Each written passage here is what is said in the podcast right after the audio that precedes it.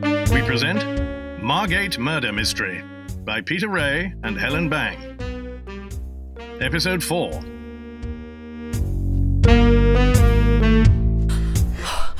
That was fortunate. We did not hit that boy. Tilly! Put your mask on! Okay.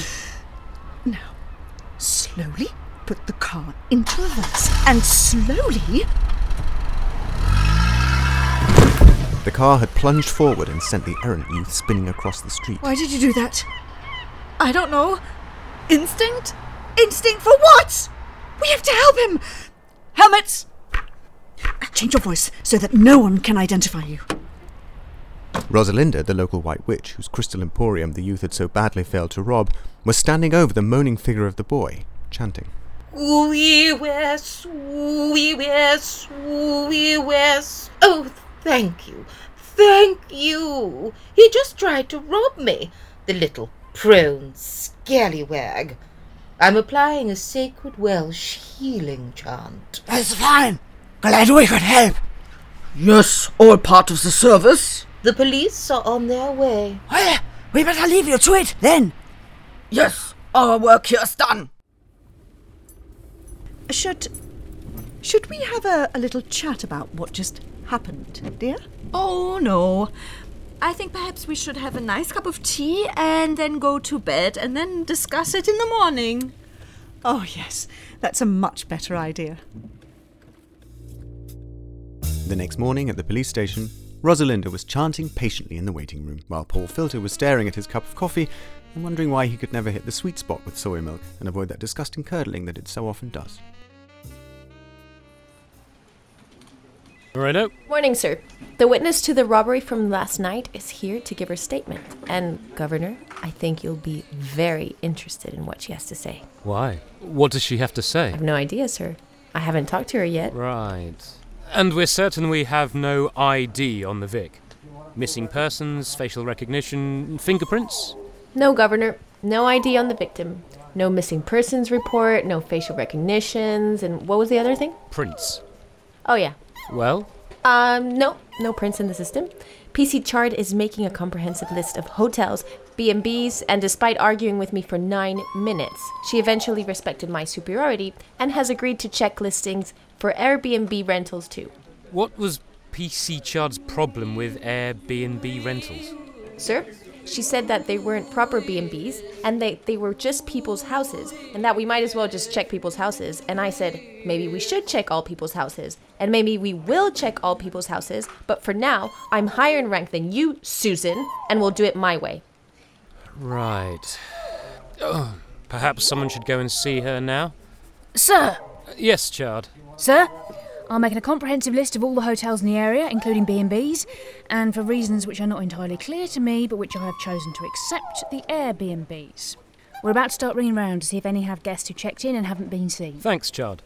Moreno, any that can't account for all their guests or any where guests checked out early, I want you to visit.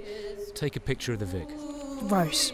Yes, thank you, Chard. It's the only visual we have right now. On that front, how are we looking on CCTV footage? Not much, Governor. Prelim toxicology report indicates victim had been drinking, so we've put in requests with all the bars, pubs, clubs, etc., and the rest. Not all of them have it though. All right, uh, send a team to the bars and hangouts along the front. It's unlikely the body will have been moved far, so let's target an initial two mile radius. Mother of fuck!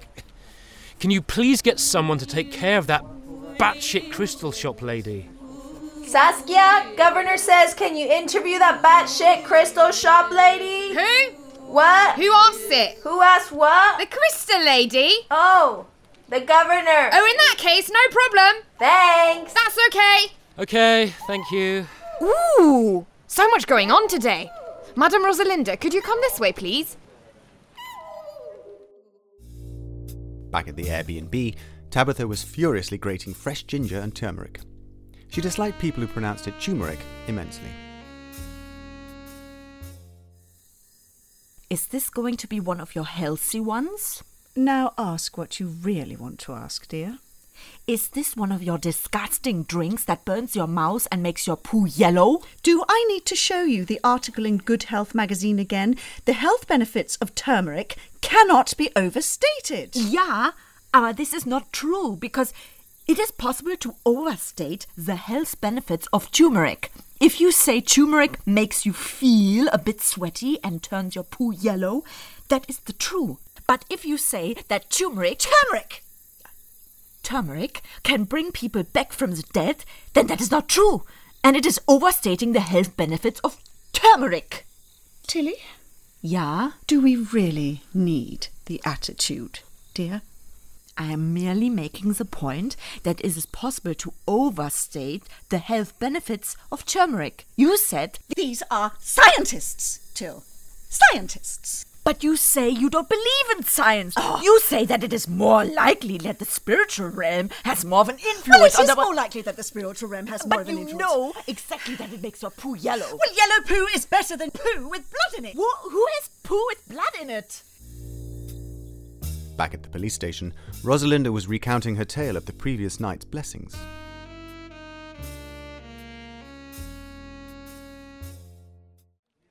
They were my beautiful angels. From out of the universe they descended and arrived. They collected up the little invasive ball of negative energy who had flickered like naughty lightning into my emporium and placed him for all to see in a bubble of soft time. And that is where I found him, my little gift. Cool. Wow. Beautiful. And what actually happened in the real world? They hit him with their car and he fell over, and I sat on him until the police arrived. A message? A message? From who? The universe. What does the message say? It is presenting us with our purpose. We know our purpose. It is to be running the best boutique Airbnb in the town. And if we exclude from the, mm, of English, tooth problem of accidentally poisoning to the death of our first and only guest, I feel we are doing rather quite a splendid job. I'm simply suggesting that perhaps we may have been ordained with a higher purpose. A higher purpose than running an Airbnb? A higher purpose than anything, alongside running an Airbnb. Do you mean to kill bad people? N- not kill, to s- just prevent. But sometimes kill. Only with the universe's blessing. Like Dexter? Who's Dexter, dear? A box set. So, how many were. How many would you say there were? I would say there were two, because there were two. Both quite tall. One was very thin, possibly a man. and the other. and the other? Also a man, I think. Big, deep, booming voice. And tall. Taller than women are supposed to be. and were they waiting? Do you think they were waiting for him or something went wrong? No. They came from beyond. Beyond Margate? Beyond all of us. So, it was so an accident. it was an accident? Only if you believe in such things. Back at the Airbnb, Tabitha was furiously polishing a plastic tub full of cutlery. Tilly was not. Then are you saying we should do it again? I'm not saying anything. The universe is. Yeah, but with your voice, out of your mouth.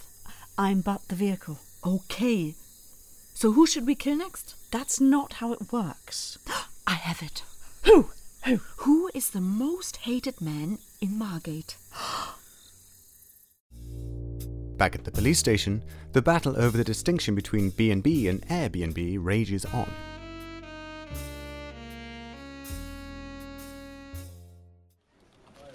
Oh, just look, Susan. We're drawing a blank on all the regular hotels. Not one has reported any missing guests, which I guess is a good thing. Yeah, but how do we even go about finding Airbnbs? There should be some kind of database or something.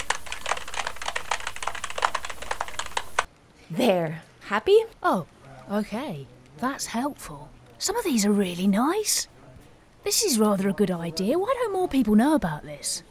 Oh, sir, sir, Yes, Chard? did you know that there is a database for Airbnbs? Yes, Chard. It's called Airbnb. Sir, I've said before, and I shall say it again, you truly are a knower of things. Yes, thank you, Chard. And now I'd like you to stop saying it. Right, what do we have? Appeared to be 38 hits, Governor, all within a four mile radius. Well then, let's hit the streets and pay some of them a visit. You know, sometimes, Governor, you sound just like a real policeman from the TV. Coming! Hello? Police, madam. Hello. Detective Inspector Paul Filter, Sergeant Moreno. Sorry to disturb you. May we come in? We just have a few questions. Yes, of course. I love questions. Come through, come through. Uh, this is our dining area. Uh, would you mind tea? Ooh, tea would be great. Do you have reoibus? Does she have what? Reoibus. It's all the range. All the. Ugh. You know what? Let's just get on. I'll have a look in the cupboard where we keep all the teas and kettle. Important to remember the kettle when you create tea. Really, this won't take long. You'll have heard about the body found down on the beach. Oh, yes, so sad. What a tragic accident. Well, actually, we're treating it as a murder investigation. Oh, of course. Well, you know best. We do. If we could focus. The victim appears not to have been local. Therefore, we are asking around all the hotels and B&Bs and Airbnbs That was my idea. in the area to see if any guests have gone missing or checked out early or unexpectedly. Oh, well, that's very easy for me to answer. Oh, good. Yes. So, would you mind doing so? Oh, yes. W- Well, since we haven't yet had any guests, uh, official guests, or indeed non official guests, there hasn't been anyone to go missing from here. okay, so that's it then. No guests at all? No. You see, we've only just opened uh, and we're getting to terms with the, the app and all, so n- no one yet. Right. In short, no guests. Correct. Uh, not a single guest called Gary, or, or Martin, or Steve, or Paul. Any of the names, really. No guests yet. Uh, Right. Fingers crossed, though. Right. Well, thank you very much. We will leave you to your plans. Oh, I- I'm not making any plans.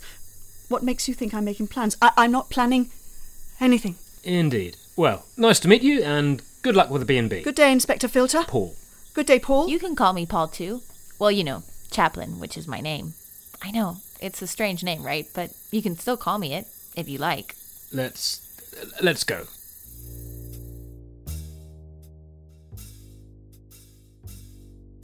In one of the more salubrious parts of town, there sat a house set back from the road. Wrought iron gates are flanked on either side by stone representations of lions.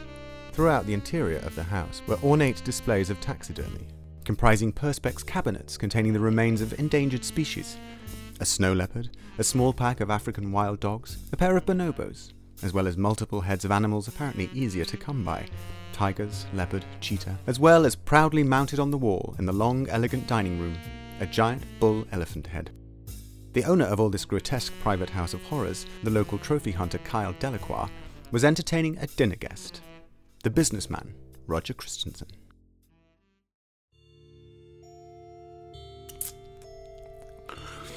I gotta say, Kyle, this is the best goddamn pancetta I have ever tasted. It should be. It's giraffe. Didn't realize giraffe was an endangered animal. It isn't, but it's only the starter. Endangered is the theme of the main course. Black rhino burgers, giant panda steaks, and artichokes. Artichokes are off menu. They are when they're served out of the arsehole of a giant Galapagos sea turtle. so how are you settling into our little seaside paradise? It's a shithole. It is, but it's my shithole. I hope I'm going to approve of the little changes you're planning to make. Well, now, why don't you tell me what I can do for you? Mean, and I've said it before, while Tabitha and Tilly were sitting in their car a little way down the street from Kyle Delacroix's mansion. I think you should do it. I'm sensing that I'm a little frightened. Oh, for goodness sake, Tilly. We're doing the right thing. You know we are. Yes, but I think I would feel more comfortable if you did this part, since it is potentially quite dangerous. Fine. Tabitha? What? Don't forget your disguise. Your zebra mask. Oh, silly me. Imagine how silly I would have looked if I'd forgotten my zebra mask. Tabitha got out of the car and sprinted towards the tall wrought iron gates. Making herself jump slightly upon seeing the lions' heads, she regained her composure and with the unexpected skill of a ninja, threw herself up the rails and over the wall.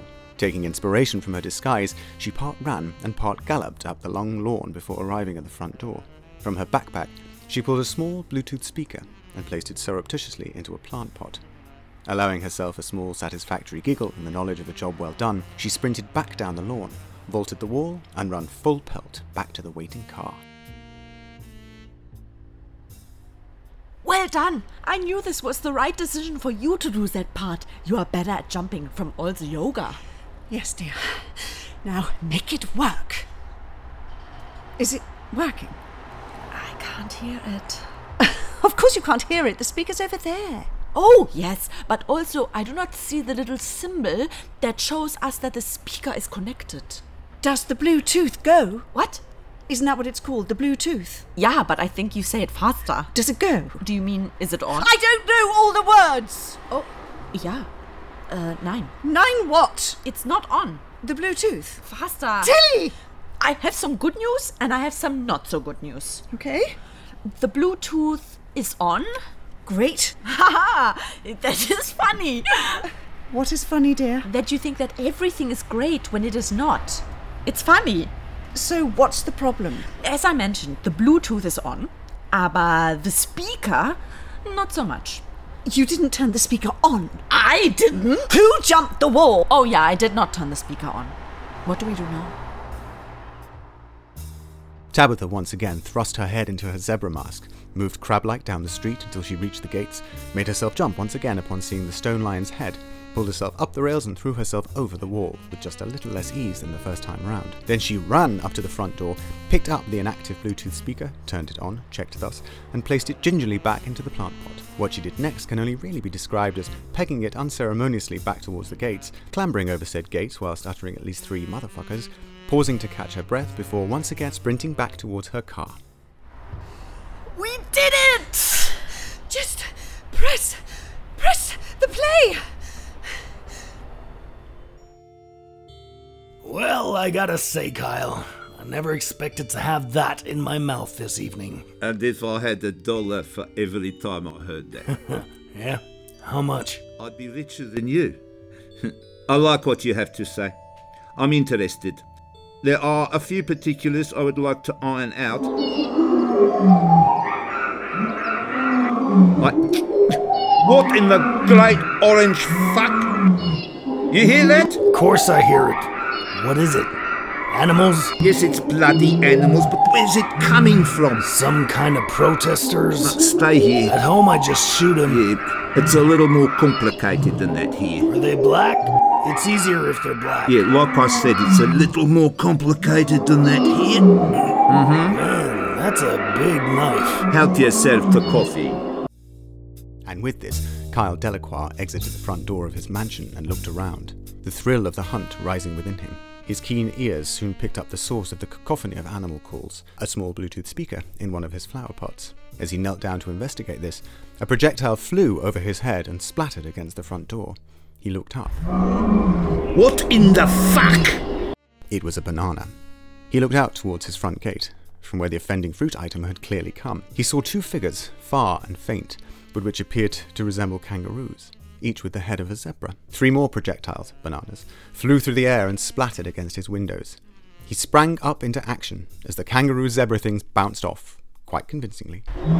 I think we have really captured the kangaroo motions most accurately. I agree! But faster, Tilly! Hop! Faster! Kyle reached the end of the driveway and found nothing but some empty banana skins. He looked out, more banana skins. It was a trail. Now you're talking. the hunt is on. Punching in a six digit code, the electric gates flew open.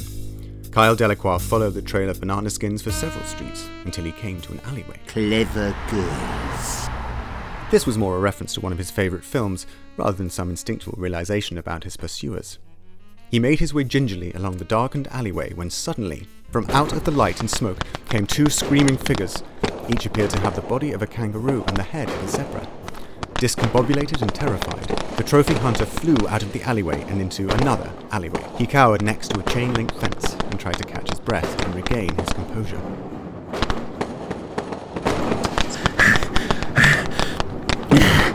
Right. Come on, Carl. Don't be a soft bastard. You've faced more dangerous beasts than whatever the hell this is. The whatever the hell that was was currently watching him from far above. From their vantage point on a fire escape above him, Tilly and Tabitha removed their masks. Next to them lay a huge crate of bananas. Excellent work, Tins. He's caught in the trap. Now for the kill. I'm ready. Do it. With all her might, Tilly picked up the whole crate of bananas, let out something resembling an Amazonian war cry, and launched the entire crate over her head. No, Tilly, wait. Y- You're only supposed to empty. Oh, scheiße. In that episode of Margate Murder Mystery, Helen Bang was Tabitha and Maria Hildebrand was Tilly. Matthew Wade played Inspector Paul Filter, Denise Moreno was Sergeant Moreno, and Peter Ray was the narrator. The announcer was Simon Jones. Chris Rogers was Roger Christensen, and Kyle Delacroix was played by Tim Bentink. The art design was by Tim Jones. The theme tune and original music were composed by Paul Flush. Margate Murder Mystery was written and directed by Peter Ray and Helen Bang and produced in lockdown by Cannonby Productions.